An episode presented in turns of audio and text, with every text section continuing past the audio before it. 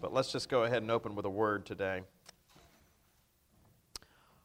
Almighty and everlasting God, whose will it is to restore all things in your well beloved Son, the King of kings and Lord of lords, mercifully grant that the peoples of the earth, divided and enslaved by sin, may be freed and brought together under his most gracious rule, who lives and reigns with you in the Holy Spirit, one God, now and forever.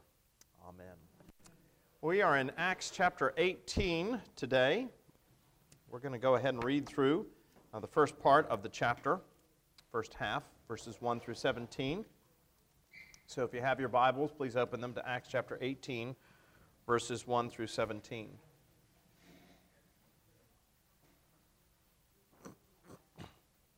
After this, Paul left Athens and went to Corinth. And he found a Jew named Aquila, and a native of Pontus, recently come from Italy with his wife Priscilla, because Claudius had commanded all the Jews to leave Rome. And he went to see them, and because he was of the same trade, he stayed with them and worked, for they were tent makers by trade. And he reasoned in the synagogue every Sabbath and tried to persuade Jews and Greeks. When Silas and Timothy arrived from Macedonia, Paul was occupied with the word, testifying to the Jews that the Christ was Jesus. And when they opposed and reviled him, he shook out his garments and said to them, Your blood be on your own heads. I am innocent. From now on, I will go to the Gentiles. And he left there and went to the house of a man named Titius Justus, a worshiper of God. His house was next door to the synagogue. Crispus, the ruler of the synagogue, believed in the Lord together with his entire household. And many of the Corinthians, hearing Paul, believed and were baptized. And the Lord said to Paul one night in a vision, Do not be afraid, but go on speaking, and do not be silent. For I am with you, and no one will attack you to harm you. For I have many in this city who are my people. And he stayed a year and six months teaching the word of God among them. And when Gallio was proconsul of Achaia, the Jews made a united attack on Paul and brought him before the tribunal, saying, this man is persuading people to worship God contrary to the law. But when Paul was about to open his mouth, Gallio said to the Jews, If it were a matter of wrongdoing or vicious crime, O Jews, I would have reason to accept your complaint. But since it is a matter of questions about words and names and your own law, see to it yourselves. I refuse to be a judge of these things. And he drove them from the tribunal. And they all seized Sosthenes, the ruler of the synagogue, and beat him in front of the tribunal. But Gallio, Gallio paid no attention to any of this. Uh, we've noticed uh, in our study of the book of Acts so far that Paul has started to confine his ministry almost exclusively to the great metropolitan areas of the ancient world. We said this was part of his strategy, that he was going to focus on the cities. If you look at the beginning of Paul's ministry, that does not appear to be the case. Now, true, uh, he set off from a great city, one of the great cities of the ancient world, Antioch in Syria. But when you read through the first part of the Acts uh, that describes Paul's missionary journeys, one of the things that you notice is that Paul focuses on whole regions. For example, he went down to the Isle of Cyprus and preached all over the island. But all of a sudden, on this second missionary journey in particular, we begin to see Paul focusing on the great metropolitan areas. And we said that there's a very good reason for that. Uh, Paul wanted to get the gospel out to as many people as quickly as possible. And the best way to do that was to focus on the great cities of the ancient world, where everything came and went. And so we've seen that. Uh, Paul had gone, for instance, to Athens, and he had been to Ephesus, and he had preached in all of those places, these great cities. Well, now here in Acts chapter 18, he comes to what is probably the greatest city thus far. And in my own personal opinion, one of the most interesting, if for no other reason than it is a city most like the cities that you and I are familiar with today. Um, Athens was a, great city, there's no doubt about that, but it, it's very different from the way cities are today.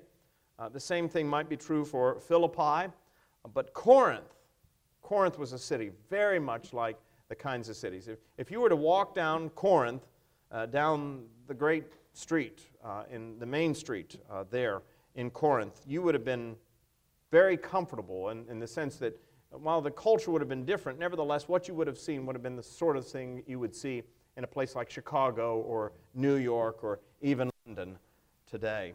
So, Corinth is a remarkable place. What can we say about it? Because we need to understand the background to understand what Paul was facing. Well, first thing was that Paul spent more time in Corinth than he had in any other place up to this point.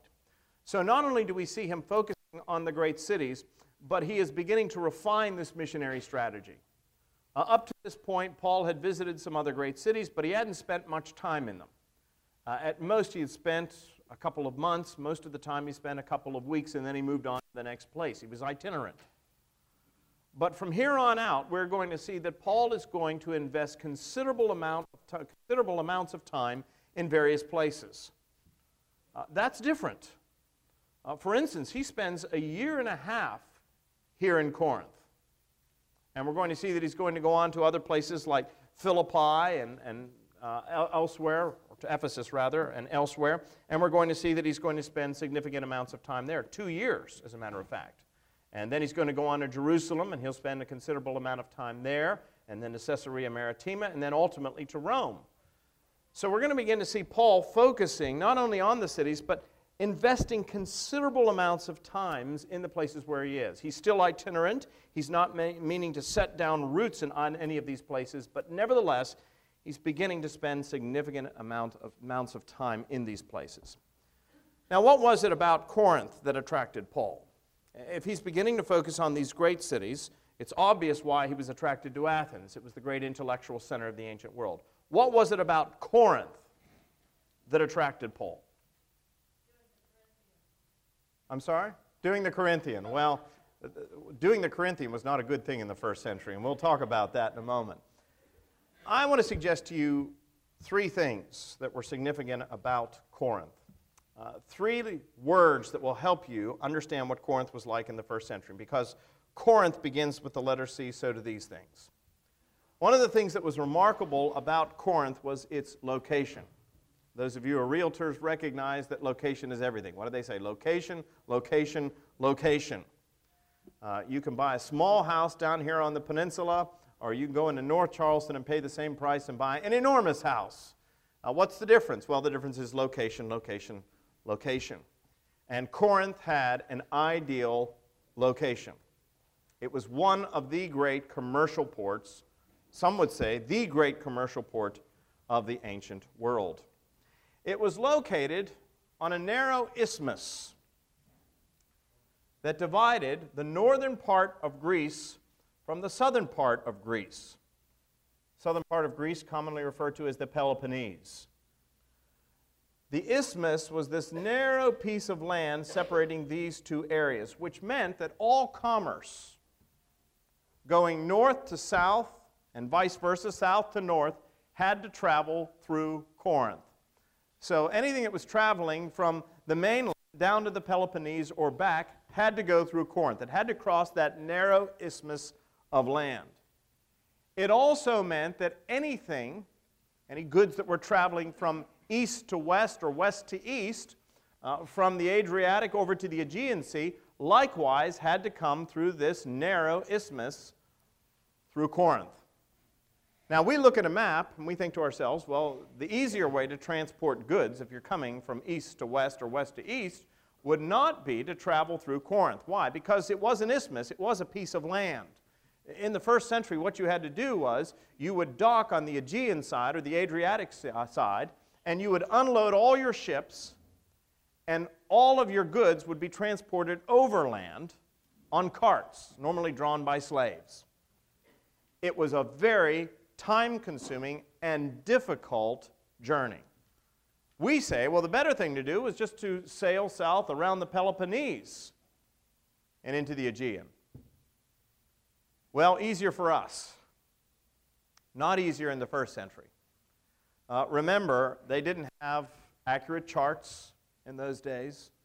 They didn't have any kind of means of predicting what the weather was going to be like. They didn't have radios, they didn't have sonars, they didn't have any of that sort of thing. Sea travel in the first century was hazardous, extremely hazardous. And what appears to us to be a very simple journey was a very complicated and dangerous journey in the first century. So, if people were traveling with goods from the Adriatic over to the Aegean Sea, you had to come through to this narrow isthmus, unload everything, and it had to go through Corinth. So, Corinth was at the very crossroads of trade and commerce in the ancient world. Now, it was quite significant, so significant, in fact, that during the time of Nero, they actually tried to dig a canal across the isthmus. But they discovered that it was practically impossible to do, and they gave up. It would not be until the 19th century that a canal would be dug across the isthmus so that goods could be transported more easily. That canal is still there to this day, and uh, ships still come through it. There it is. So you can see from the Aegean to the Adriatic Sea. And if you go with me at some point, because that'll probably be the next journey, many of you have been to the Holy Land. Uh, my hope is that the next journey will be in the footsteps of the Apostle Paul. Corinth is one of the places that we will go. And you can actually stand there and look down on this canal. And if you're lucky, you could even see a ship going through. Whenever Jesus talked about a camel going through the eye of a needle, this is what I imagine.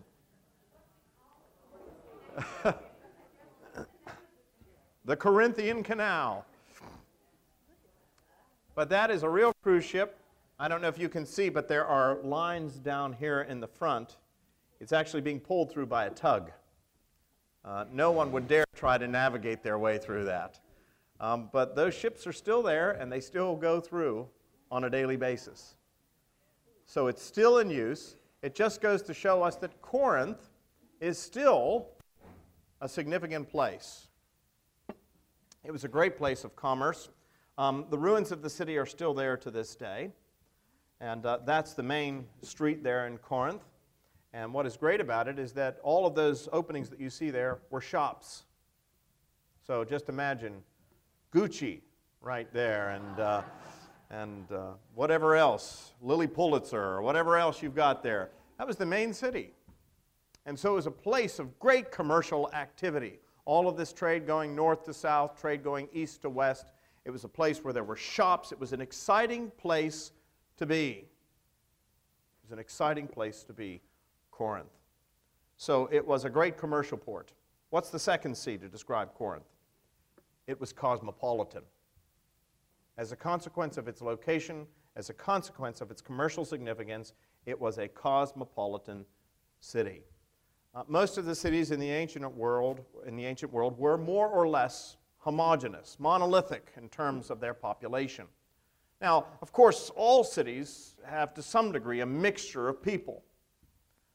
But in the ancient world, even though there was a slight mixture in these cities, for the most part, the cities had a certain flavor to them, a certain temperament to them. Uh, we took a look at Philippi. When Paul was in Philippi, we said that the temperament of Philippi was that it was a very Roman city. It had been settled by former citizens or soldiers of the Roman army. And as a consequence, they were people who prided themselves in the fact that they were Roman. And there was a very Roman flavor. Now, of course, the whole world was Rome in that day. But some cities had a different flavor. They weren't necessarily Roman in their mentality. Jerusalem, for instance, was by no means, it may have been governed by the Romans, but it was by no means Roman in its outlook or its flavor. It was very Jewish. But Philippi was very Roman. They prided themselves. In fact, you'll remember that one of the charges that they brought against Paul and Silas was that these men were Jews who were advocating customs that were not lawful for Romans to practice. So Philippi was a very Roman city. We said that Athens had a particular flavor as well. Uh, it was, as I said, in the late afternoon of its glory. But Athens was nevertheless the great intellectual center of the ancient world. It's where all of the great minds gathered. And so when Paul went there, we're told that he debated with what? The great philosophers, the Epicureans and the Stoics. And he had a debate with them on Mars Hill before the Areopagus, this great debating society. And so these cities had their own flavor. But Corinth was totally different. Corinth was a cosmopolitan city, it was a great melting pot. every kind of people you can imagine, every kind of culture you could imagine, every kind of community that you could imagine. And that's why I say what's particularly exciting about Corinth is that it is a city very much like the kinds of cities that we are familiar with today. Most of our great cities, when I talk about great cities, I'm talking about big, world class cities like Chicago or New York or London. Those are cities that are great melting pots. There are all kinds of people, all kinds of economic situations, all kinds of little neighborhoods. There's a, a little Italy over here, or, there's Chinatown over there. It's a great melting pot. You can see any kind of person imaginable. People from other countries come to these great cities to study in our universities. And so it's a great mixture, a great melting pot. That's the way Corinth was in the ancient world. If you walk down a street in Corinth, you would probably see something very much like this. Something that you and I would be very familiar with. So, this was a great commercial center that Paul went to. It was a very cosmopolitan center, which is significant because if Paul could establish a Christian presence in that kind of a place, then these people, when they went back to their homelands, would be taking what with them? The gospel. So when you think about Corinth, what was Corinth like? That's the second C, cosmopolitan. So it's a commercial place, it's a cosmopolitan city. Here's the third C it was corrupt. In fact, it was probably the most notorious city in the first century. In fact, the word Corinthianize was just another way of saying to be involved in sexual misbehavior. If somebody called you a Corinthian and you were not from Corinth, that was not a compliment. It was one of the most corrupt cities of the ancient world. Now, there were a number of reasons for this. To begin with, it was a seaside town. There were lots of sailors who had been away at sea and they were lonely. And they came back looking for company. And they found it there. Because there was a great temple there. Great temple there. One of the wonders of the ancient world in Corinth, dedicated to the goddess Aphrodite. Or, as she was otherwise known, Venus. Now, if you know your ancient history, Greek or Roman, who was Aphrodite? Who was Venus? She was the goddess of love. And there was this great temple there dedicated to Aphrodite that at one point, estimates reach as high as 10,000 prostitutes worked in that temple. 10,000 prostitutes plying their trade and servicing the wants and the desires of the sailors as they came through. Question?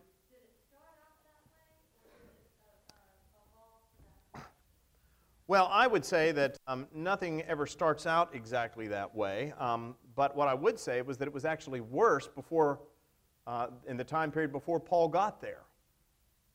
Um, it had actually sort of slacked off a bit by the time that Paul got there. And it was still bad. It was still fabulous Sin City, Corinth. It was a notorious place. It was like Las Vegas.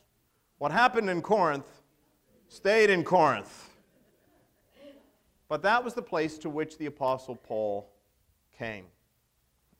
And we get a sense of this when you read through Paul's epistles to the Corinthians.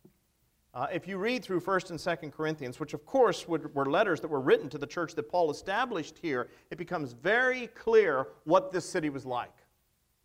All right? Uh, turn, if you will, to 1 Corinthians chapter 6 for just a moment. Keep your finger there in Acts and turn to 1 Corinthians chapter 6.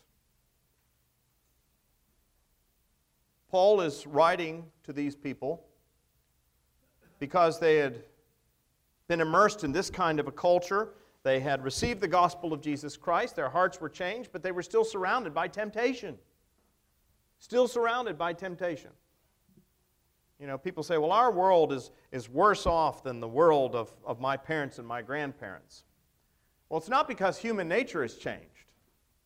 It's just that there are more opportunities, more temptations in our day, more opportunities to sin than there were probably in your parents' day. I mean, uh, not to be crude or anything about this, but if you were a little boy in my day and age and you wanted to see a naked lady, the only way you could do that was to go into the store and get a Playboy magazine and, and put Sports Illustrated in front of it so that nobody knew what you were looking at. And that was risky because in a little town like where I grew up, now you know I never did this sort of thing, but at any rate, in, in the kind of town that I grew up, there was always the chance that you were going to run into somebody that knew you. And if they knew you, they were going to pull you by the ear and say, I can't believe your mother is not going to. And that just sent chills up your spine.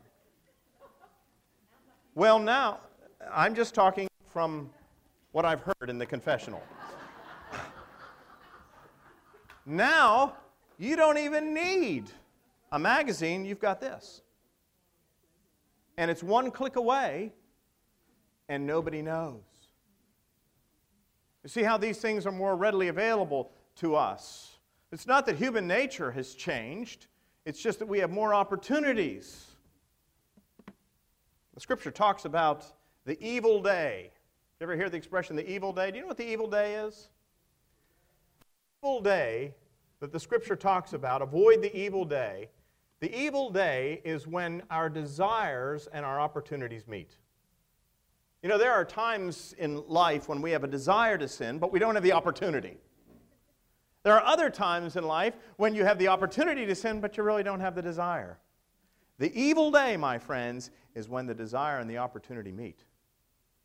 That's why we pray in the Lord's Prayer lead us not into temptation. Because the Bible said that's the only way to avoid it, is to flee it to flee the temptation. that was a very difficult thing to do in a place like Corinth. And as I said, when you read through the first epistle to the Corinthians, that becomes very clear. Paul was writing to people who had embraced Jesus Christ, but they were surrounded by all of these temptations and they were drifting back. Drifting back into old practices. And in 1 Corinthians chapter 6 verses 9 through 11 he describes this. He said, "Or do you not know that the unrighteous will not inherit the kingdom of God? Do not be deceived." neither the sexually immoral. Why do you think he was talking about sexual immorality? the city of Aphrodite, city of Venus.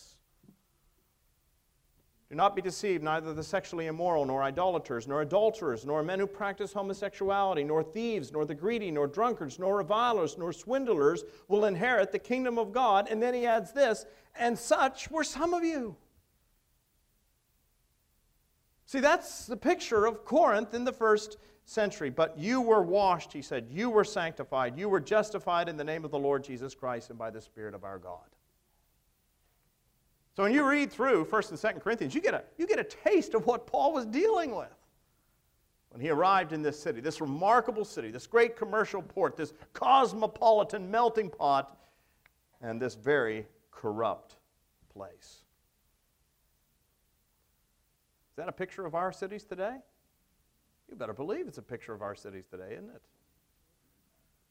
Now you have to pause and you have to ask yourself when Paul arrived here in Corinth, what was he feeling? Now, we talked a little bit about how Paul felt, and we have to, I think we have to do this from time to time because you have to remember Paul was not some sort of plaster saint. He was flesh and blood. He was like you and me. And we talked about the fact that when he went to Athens, Paul was probably very excited about the prospect of going to Athens because he had been trained as a Pharisee, had a very fine education, a religious education. All the indicators suggest to us that he had a very fine secular education. He grew up in Tarsus, which was one of the great university cities of the ancient world, and he was able to engage the philosophers and even quote from Aratus and Cleanthes, which indicate to us that Paul knew these people so I always always imagined Paul going to Athens and being excited about it. I said it would be like a Harvard man going to Oxford to visit a university very much like his own, but even more distinguished and older. And yet, when Paul got there, what happened? He was very discouraged.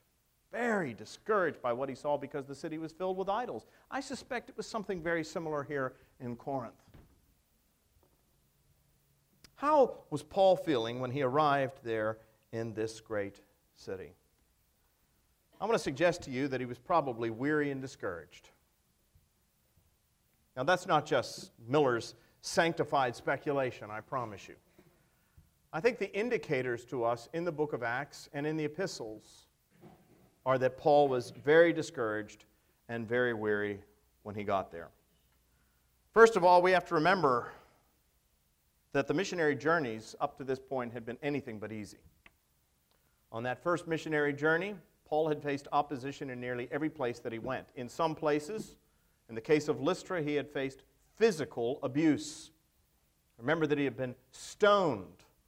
Well, let me tell you, stoning in the ancient world was designed to kill somebody. The first Christian martyr was Stephen, who we looked at earlier in the book of Acts. He was killed by stoning. The very first Christian martyr, the first person to die for their faith after the Lord Jesus Christ, was stoned to death. Paul was stoned in the case of Lystra. And we're told that he fell into an unconscious state, which indicates to us that the people may have thought that he was already dead, and they left him alone. We're told that after that, Paul revived. Whether or not it was a period of revival or whether God miraculously healed him, we don't know. But what we do know is that Paul fell into an unconscious state as a consequence of these missiles coming at him. He had been beaten with rods in Philippi, hadn't he? That was one of the cruelest forms of Roman punishment. He had been thrown into jail. He'd been put in the stocks. And this had not been an easy journey. And then, of course, he'd had that breakup with Barnabas. They had disagreed about John Mark, and so his old buddy had gone off to do his own thing, and Paul had to depart and take others with him. And then, when he got to Athens, he found that the city was filled with idols. He tried to bring the gospel to them, but if you read through Acts chapter 17, all the indicators us that Paul was not altogether successful in Athens. We said last week or two weeks ago, we said that the reality is it's hard to minister to the yeah. That's a difficult task because they take great pride in their intellect. And we're told that when at the end of chapter 17, when the Epicureans and the Stoic philosophers heard of the resurrection of the dead, some mocked, but others said, We will hear you again about this. And so Paul went out of their midst. But some men joined him and believed. Some. But many mocked. Others said, We're not so sure about this. Perhaps we'll listen to you later. All the indicators suggest to us that only a few actually believed. How would you feel if you'd been through that kind of a period of ministry. Paul must have been very discouraged. He had faced opposition and ridicule, physical abuse, meager results in Athens. Here's something else he was alone.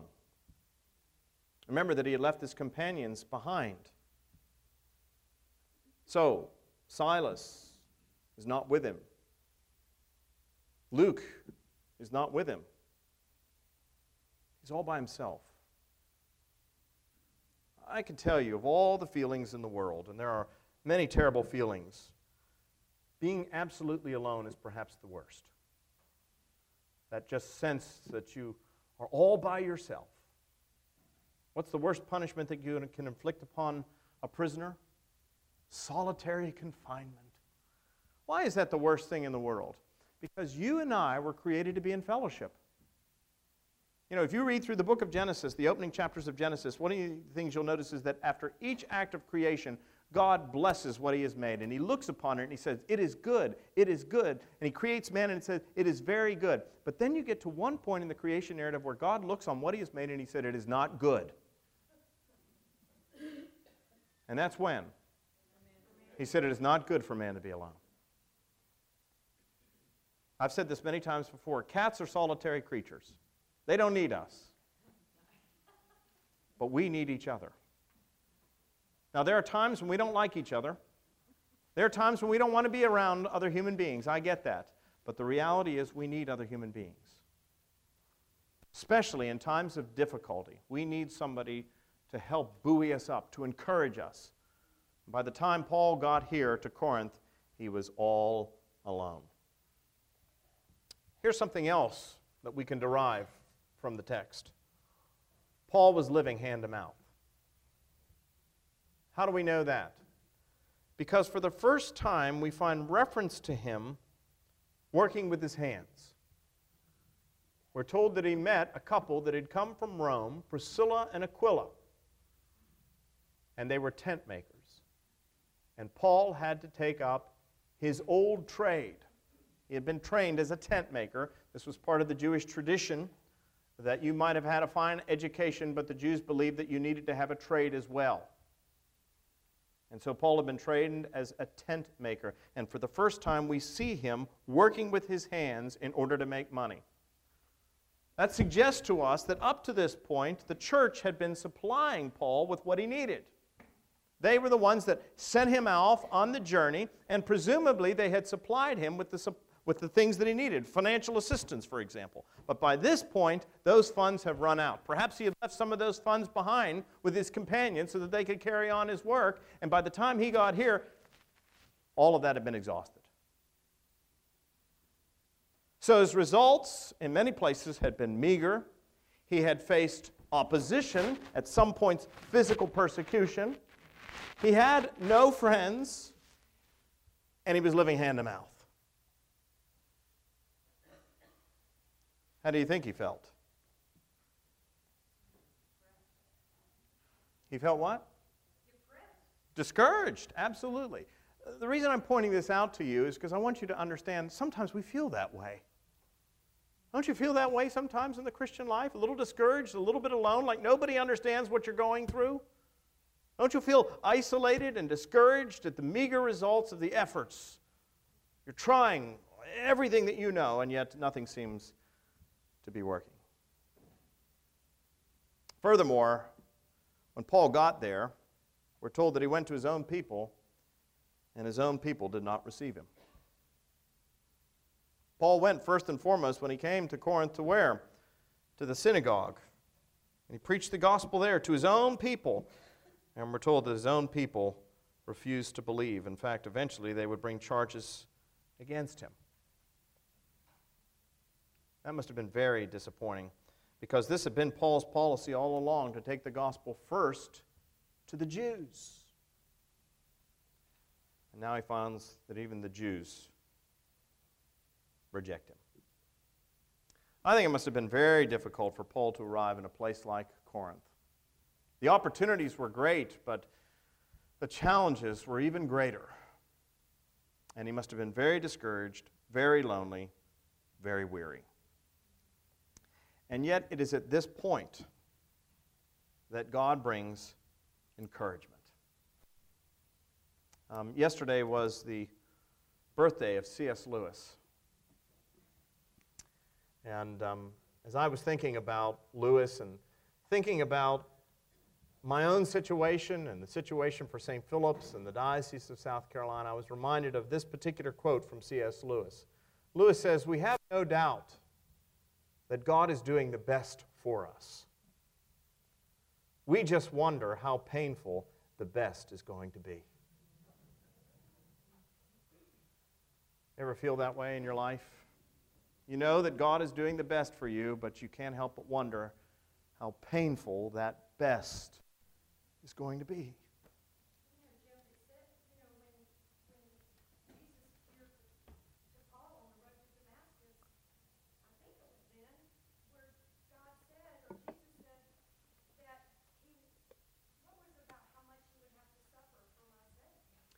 What he said was he sent um, Ananias to lay hands on Paul. And at that point, Ananias said, I, I don't think so. I think you got the wrong guy. And the Lord said, No, Paul's my instrument. And Ananias said, No, I think I'm the wrong guy. I don't want to go. And the Lord said, You go. I will teach him how much he must suffer for my namesake. All that's true. But how many of us? I mean, if you're a Christian today, my only response to that would be if you're a Christian today, you should know that it's not going to be easy. Nowhere in the scripture does it ever say that Follow Jesus Christ, and all your troubles are going to melt away. It's going to be easy from here on out. Jesus said, In this life, you will have tribulation, you will have trouble. He said, As the world hated me, so the world's going to hate you. If the world mistreated me, the world's going to mistreat you. There's nowhere in the scripture. Now, that may be what televangelists tell you and that sort of thing, but let me tell you, the scripture is very clear. If you follow Jesus Christ, it is the way of the cross. Anyone would be one of my disciples, he must first take up his cross and follow me. So it is one thing to know that intellectually, but nevertheless, you're not prepared for it. None of us can be prepared for it. Anybody thinks, oh, I'm ready for it, they're a fool. You're not ready for it. I knew when I was ordained to the ministry that I was going to face opposition and difficulty, and there are going to be some people that didn't like the message. I never dreamed that I would face opposition from the quarters from which it is now coming. And you're going to find that to be true in your own lives. So while Paul, I think, was prepared for persecution, he just didn't know. There was no way for him to know how intense, how difficult, how lonely, and how discouraging that was going to be. And I point that out to you because I want you to understand when you're going through those moments, you're not alone. Don't think of Paul, oh, Paul was this, this, this sort of courageous person, never faced difficulty. He was discouraged and he was fearful. How do we know that? Well, we know that because of what happens next. We know that because of what happens next. The tide begins to turn. Look at verse 5. When Silas and Timothy arrive from Macedonia, Paul was occupied with the word, testifying to the Jews that the Christ was Jesus. Well, the first thing that happens is God sends a little relief. Paul is lonely. God knows it's not good for a man to be alone. And so what does he do? He sends Silas and Timothy to him. They come down from Macedonia. So at least there is someone with whom he could bear the burden. One of the most important things you can do in your Christian walk, in your Christian life, is spend time with other believers. I'm not talking about simply having a wide circle of friends. You can have a wide circle of friends, many of whom have no idea what you are going through. And even if they do know what you're going through, even if you have been raised with each other your whole lives, and even if they know what you are not going through, but they are not believers, they are not Christians. And by the way, there's nothing wrong with having non believing friends. How else are you going to evangelize them? But, but if they do not share the faith that you have, how can they pray for you? How can they encourage you? How can they strengthen you? See, they can't. So, one of the most important things in the Christian life, and I encourage you not to neglect gathering together, as some are in the habit of doing. Let me encourage you to find circles of Christian friends and bear one another's burdens. It is so important. And that is the first relief that God sends to Paul here in Corinth. He sends Silas and Timothy. Second thing that happens is we're told with Silas and Timothy, financial assistance comes. Now, that's not here in this text, but it is in the second letter to the Corinthians. So keep your finger there in Acts and turn over to Second Corinthians for just a moment. And let me encourage you when you're reading through a book like the book of Acts and you're reading about Paul's visit to Ephesus or Paul's visit to Philippi or Paul's letter to the, or Paul's visit to the churches in Galatia. Read the letters that Paul then wrote to the churches because you get some backfill, some, some backstory as to what was really taking place here. And that's exactly what happens here. In 2 Corinthians chapter 11, verse 10, we read these words. Paul writes, And when I was with you and was in need, I did not burden anyone, for the brothers who came from Macedonia supplied my need. So Paul is writing to the church and he's saying, When I was with you, I was in need. But I did not burden anyone. I, I worked with my hands, I worked as a tent maker. But eventually, what happened? The brothers who came from Macedonia, and you flip back to Acts, and we're told Silas and Timothy arrived from Macedonia. When the brothers arrived from Macedonia, what? They supplied my need.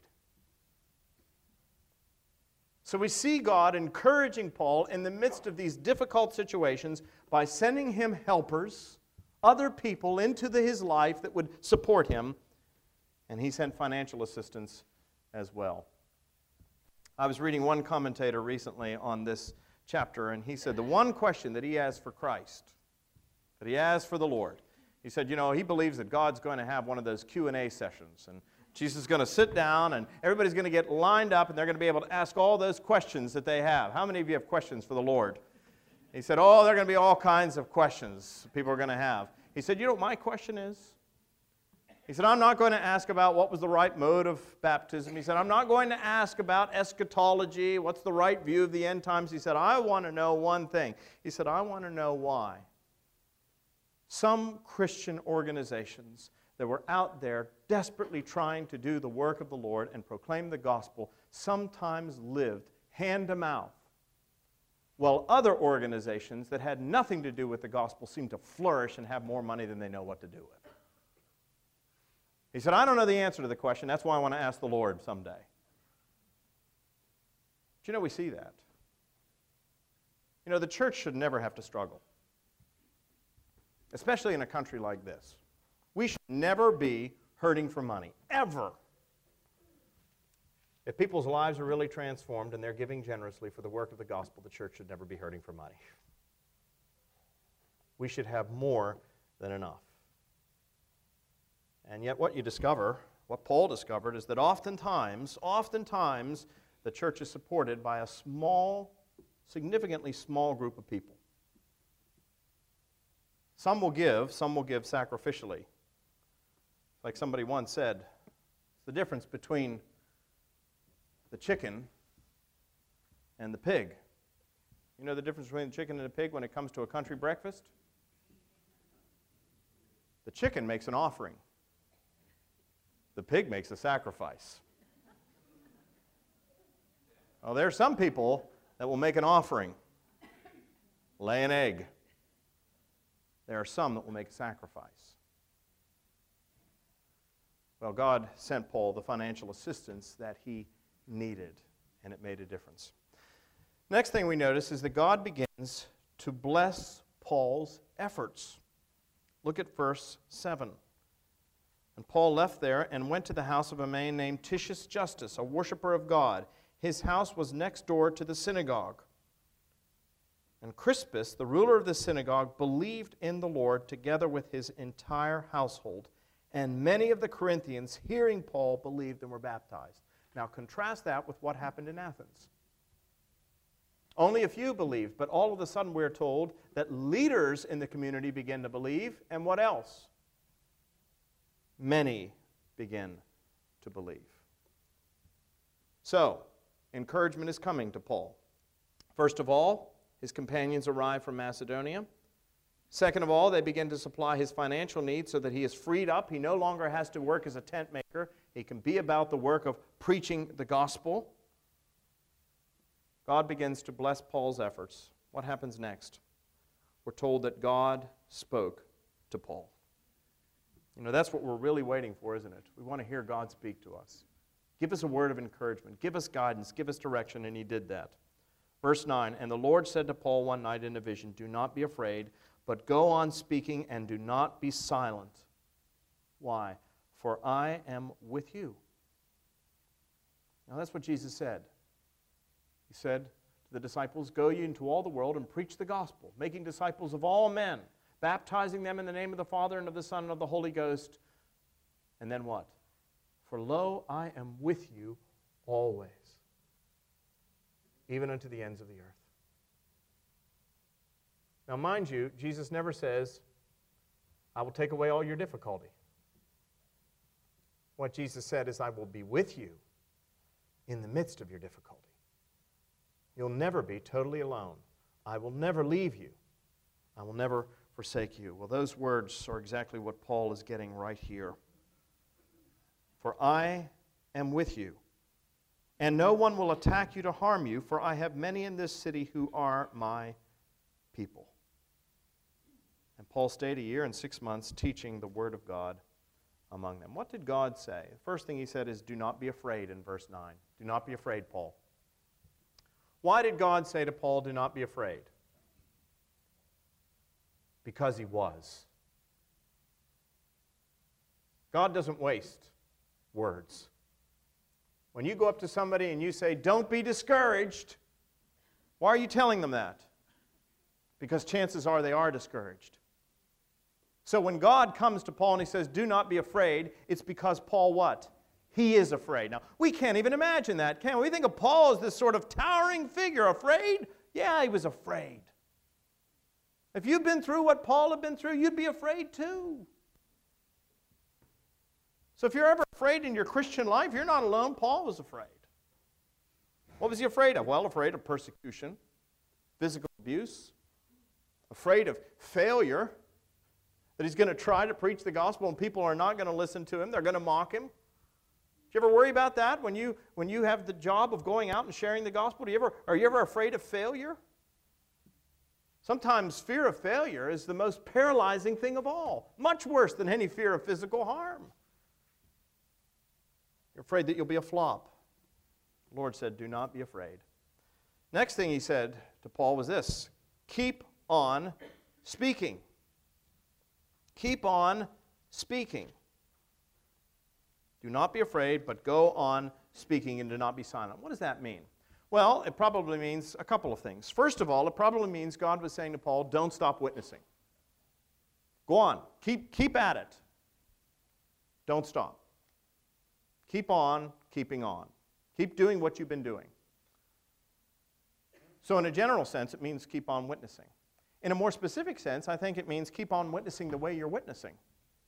Verbally. You know, sometimes in the church, when we think to ourselves, well, I just don't know if preaching's going to do the job. Well, we got to come up with something flashier than that. Let's do some liturgical dance. Maybe that'll work. You know, let's bring in some smoke machines. Let's do that sort of thing. Let's paint the sanctuary black and bring out all the lights and all that sort of thing. What we're trying to do is what? We're trying to get people into the church. But there's an old expression what you win them with is what you win them to. If the way you get them into the church is by means of entertainment, then that's what you've won them to entertainment. And I can almost guarantee you they're always going to be looking for more and better entertainment. And I can tell you right now, because the church does struggle financially, we'll never be able to keep up with the world. We'll never be able to entertain people in the same way that the cinema does. We just cannot do it. And if all you want is good music, you go to the symphony. And believe me, symphony tickets are a lot cheaper than a pledge.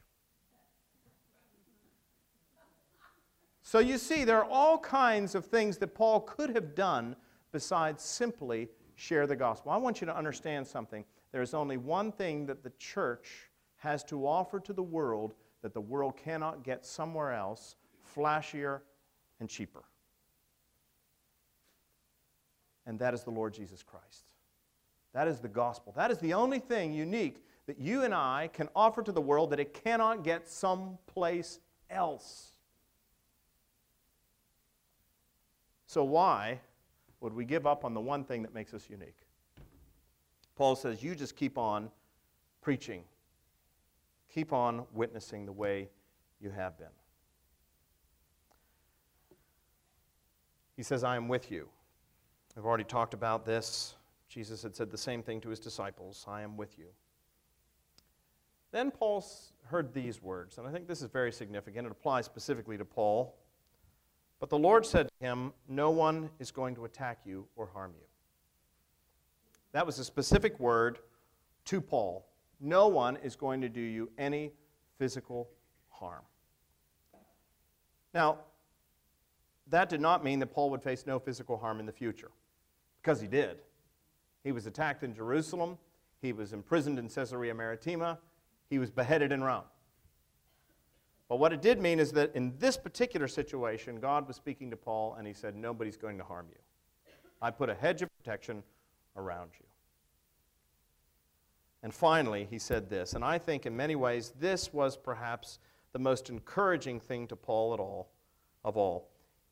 He said, "For I have many in this city who are my people." Can you imagine what that would have meant for Paul? He'd given his whole life over to this evangelistic endeavor. He'd given his whole life over to sharing the gospel with others and to be told, "You take heart." You're not going to fail. Why? Because I have many people in this city.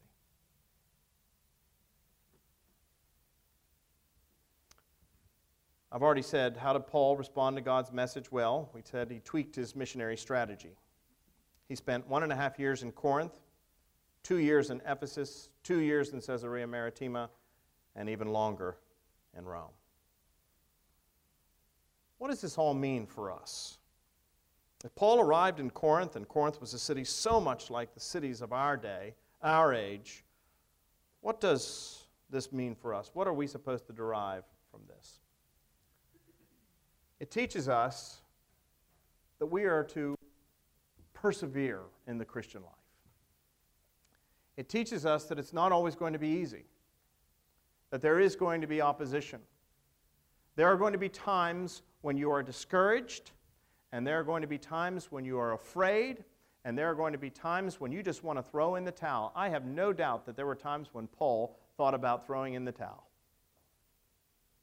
I think at the end of that first missionary journey, it is a wonder that he ever went on a second missionary journey. I've always said that. I mean, every place he went, he was driven from pillar to post. And yet he went on a second missionary journey. And, and, and he set off, and in all those places, meager results. I would have thought that by the time he arrived in Corinth and saw what that city was like, saw all the opposition, realized that he was all by himself, recognized that he didn't do much good up there in Athens, I think I would have been like, if I had been Paul, I probably would have said, you know, I don't need this. How many of you have ever said that in your life? I've, I've tried to do a good thing here and no good deed goes unpunished. How many of you have ever said in your life, I don't need this? Let's see a show of hands if you've ever used those words before. I don't need this. I suspect Paul felt that way. We feel that way. I don't need this. But he pressed on. See, Paul was placed in Corinth for a reason. He was placed there because God did have people in that city. I think it's very interesting that God said, I have people in this city. What does that tell us? It means God had already chosen to save some. Paul was simply going to be the instrument by which they were brought to Christ, but God had already appointed them. He said, I have people in this city. Well, listen, in Corinth, there were no Christians, let me tell you right now, until Paul got there. So, how can God said, I have people in this city? It's because God had already determined that he had people in this city. Turn to Romans for just a second. I want to show you something. Romans chapter 8. This is pretty deep theology we're going to jump into real quick.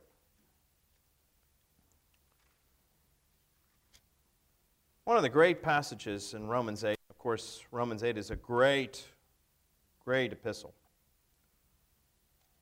But when you get to Romans 8, you have these great words and they are words that we frequently um, use at funerals. And it's understandable why. Romans chapter 8, beginning at verse 18. For I consider that the sufferings of this present time are not worth comparing with the glory that is to be revealed to us. For the creation waits with eager longing for the revealing of the sons of God. For the creation was subjected to futility, not willingly, but because of him who subjected it in hope. For in this hope, verse 24, we are saved. Now, hope that is seen is not hope, for who hopes for what he sees? But if we hope for what we do not see, we wait with patience. Likewise, the Spirit helps us in our weakness, for we do not know what to pray for as we ought, but the Spirit Himself intercedes with groanings too deep for words. Verse 28 And we know that for those who love God, all things work together for good. That's my favorite Bible passage. For we know that for those who love God, all things work together for good, for those who are called according to his purpose. Now, skip over to verse 31. What then shall we say to these things? If God be for us, who can be against us? He who did not spare his own son, but gave him up for us all, how will he not also with him graciously give us all things? Who shall bring any charge against God's elect? It is God who justifies. Who is to condemn? Christ Jesus is the one who died. More than that, who was raised, who is at the right hand of God, who indeed is interceding for us. Who then, and here are the great passages that we hear at funerals, who then shall separate us from the love of Christ? Shall tribulation, or distress, or persecution, or famine, or nakedness, or danger, or sword? No, in all these things we are more than conquerors. Not just conquerors, but more than conquerors through him who loved us. For I am sure that neither death, nor life, nor angels, nor rulers, nor things present, nor things to come, nor powers, nor height, nor depth, nor anything else in all of creation will be able to separate us from the love of God that is in Christ Jesus our Lord. And everybody says, Oh, hallelujah. But how do we know that's real? How do you know that nothing is ever going to separate you from the love of God that is in Christ Jesus your Lord. How do you know that? You know in your knower. Well, that's great. That, that's the internal witness of the Holy Spirit. But for those who don't have the knower, how do you know? How, how can Paul say that nothing will separate you from the love of God? What if you blow it in your life? I mean, what if you really screw up, mess up your family, destroy your family, destroy your livelihood, and bring disrepute upon the church? How do you know that that is not going to separate you from the love of God? Where did he promise it?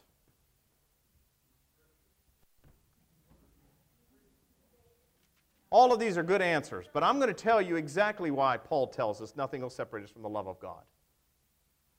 It's in the verses that I skipped. Now, when you're the teacher, you can do that sort of thing.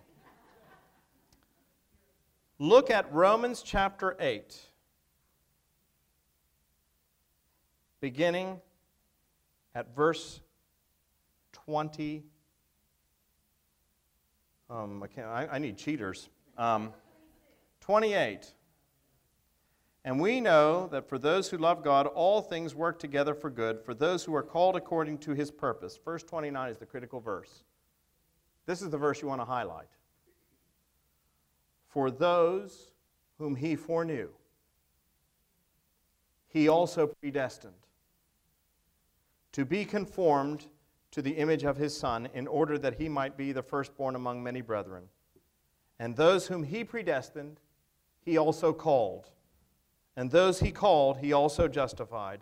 And those whom he justified, he also glorified. Did you hear that? Those are five golden links of eternal security. And what's particularly interesting is I want you to notice who is the actor in this great plan of salvation. It's God. And those whom he predestined. First link is this He foreknew them. The word that is translated there as foreknew means took note of. Before the foundation of the world, he took note of you. Those whom he foreknew, he predestined. That's the second link. Those he predestined, he what? He called. Those he called, what? He justified. And those he justified, he glorified. That's why Paul can go on the very next verse and say, What then shall we say to these things? If God be for us, who can be against us? I'll just go through them all. Those whom he foreknew, that's the first, foreknew, my five, six links, depending upon who's counting. Those whom he foreknew, he predestined. Those he predestined, he called. Those he called, he justified. And those he justified, he glorified. That's why Paul can say nothing will separate us from the love of God. Why? Because it's not up to us, God is at work. See, salvation is the work of God from start to finish, from stem to stern, and that's why God can say to Paul, Don't be discouraged, you're going to bear fruit. Why? Because you're just an instrument, you're just a vessel. I've already chosen people in this city. Your job is not to be successful, Paul. Your job is to be faithful. Yes.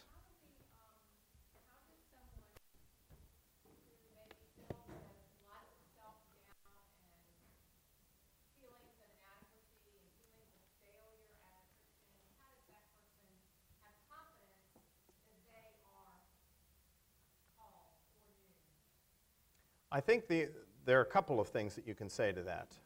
Um, first of all, nobody can truly say in their hearts that Jesus is Lord except by the power of the Holy Spirit. So if a person truly believes that in their heart.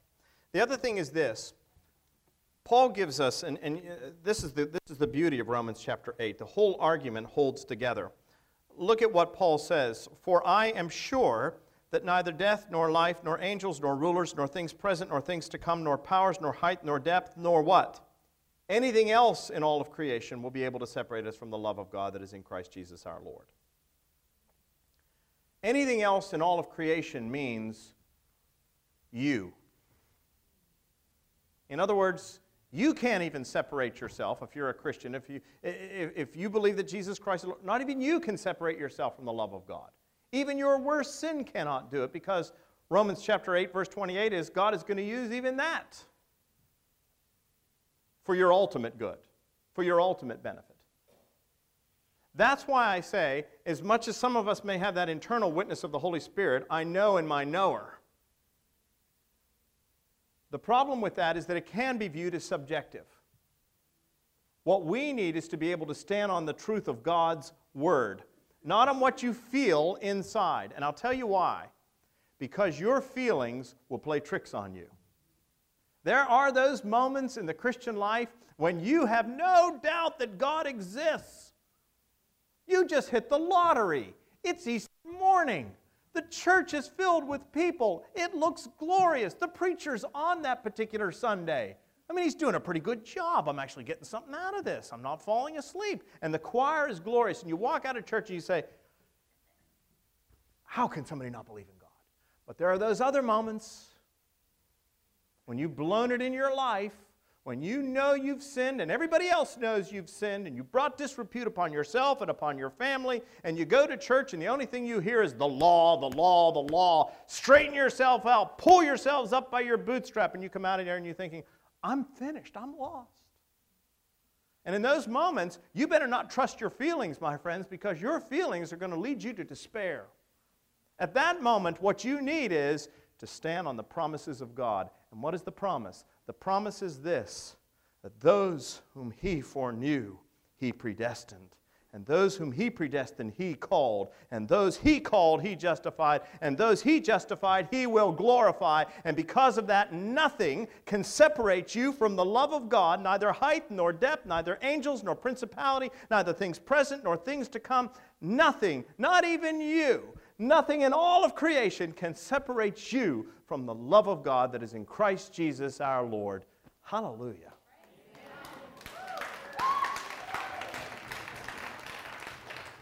And that's how we know. And because we know that, we persevere. We keep on keeping on.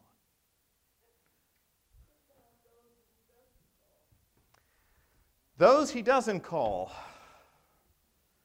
that's for next week. Um, uh, it's a great question, and this is the great question of election. This is the great doctrine of election. And, and, and let me come back to it. Um, I, it's not that I want to put you off, it's just that it is a comprehensive um, discussion that we need to have. Um, the short answer is read sometime through Romans chapters 9 through 11.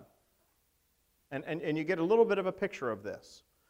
Now, you might think to yourself, well, God, you know, sort of, you know, I don't want you to picture God as sort of, you know, picking a daisy and saying, I love him, I love him not, I love him, I love him not. It's nothing like that.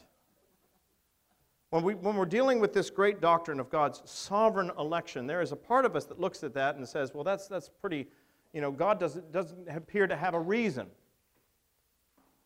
Well, God has a reason. It's just secret to us. We just don't know what it is. But one way of looking at it is not looking at it from a human perspective. I understand uh, when we look at it from a human perspective, we're filled with anxiety. but let's look at it from God's perspective, and then I'm going to just say one more thing to you, and that is let's look at it as parents. When you look at it from a human perspective, God's got to give everybody a fair, a fair deal. Everybody has to have the same chance, right? Well, let's ask the question how many people have sinned in the world? For all have sinned and fallen short of the glory of God. And the wages of sin is what? Okay, well, you know your scripture, see? So you're, you're getting the answer. For all have sinned and fallen short of the glory of God. There's no one righteous, no, not one. And the wages of sin is death. So, what do we all deserve? All right, so if God decided, all right, I've had it with the human race, everybody's done, would we get what we deserve? Everybody would get justice. But what if God decides to save one? Is there mercy? Because he doesn't have to save any, does he? The fact that he saves one, there's mercy. The fact that he saves many is great mercy. Now we say, well, I'm not sure I like that. How many of you parents have ever, or grandparents, have ever prayed for the salvation of your children and your grandchildren? Let me see a show of hands. And how many of you have ever said something like this to the Lord? I don't care, Lord, what you have to do. If you have to drag them in by their hair, kicking and screaming, save my child. How many of you have ever felt like that? Be honest. Well, what about their free will? They say, Well, no, I want free will. But I don't want my kids to have any free will. Lord, I want you to drag them in by their hair. See, I think what we can say on one level is nobody is ever going to be ashamed for God.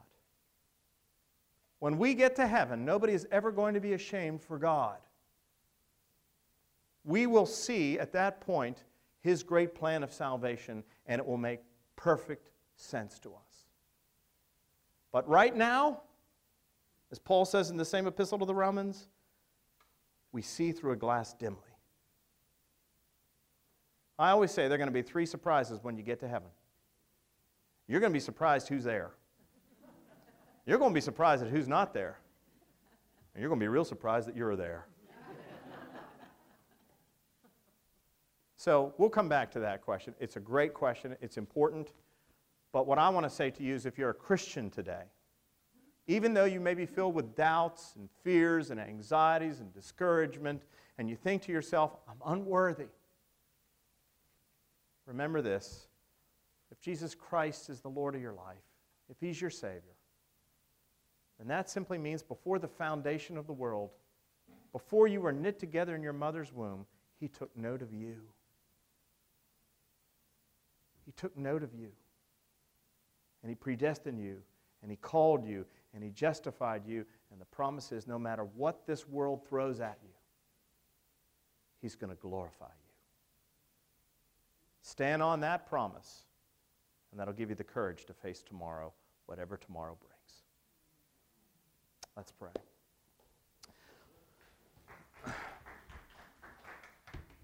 Lord, we give you thanks and praise for your grace and for your mercy. And we thank you for the word of encouragement that you brought to your Apostle Paul. And we thank you, Lord, that he was flesh and blood like the rest of us, filled with doubts, fears, anxieties, but you strengthened him. Strengthen us, Lord. Give courage to us that we may face tomorrow with a reasonable and holy hope. For we ask it in Jesus' name. Amen.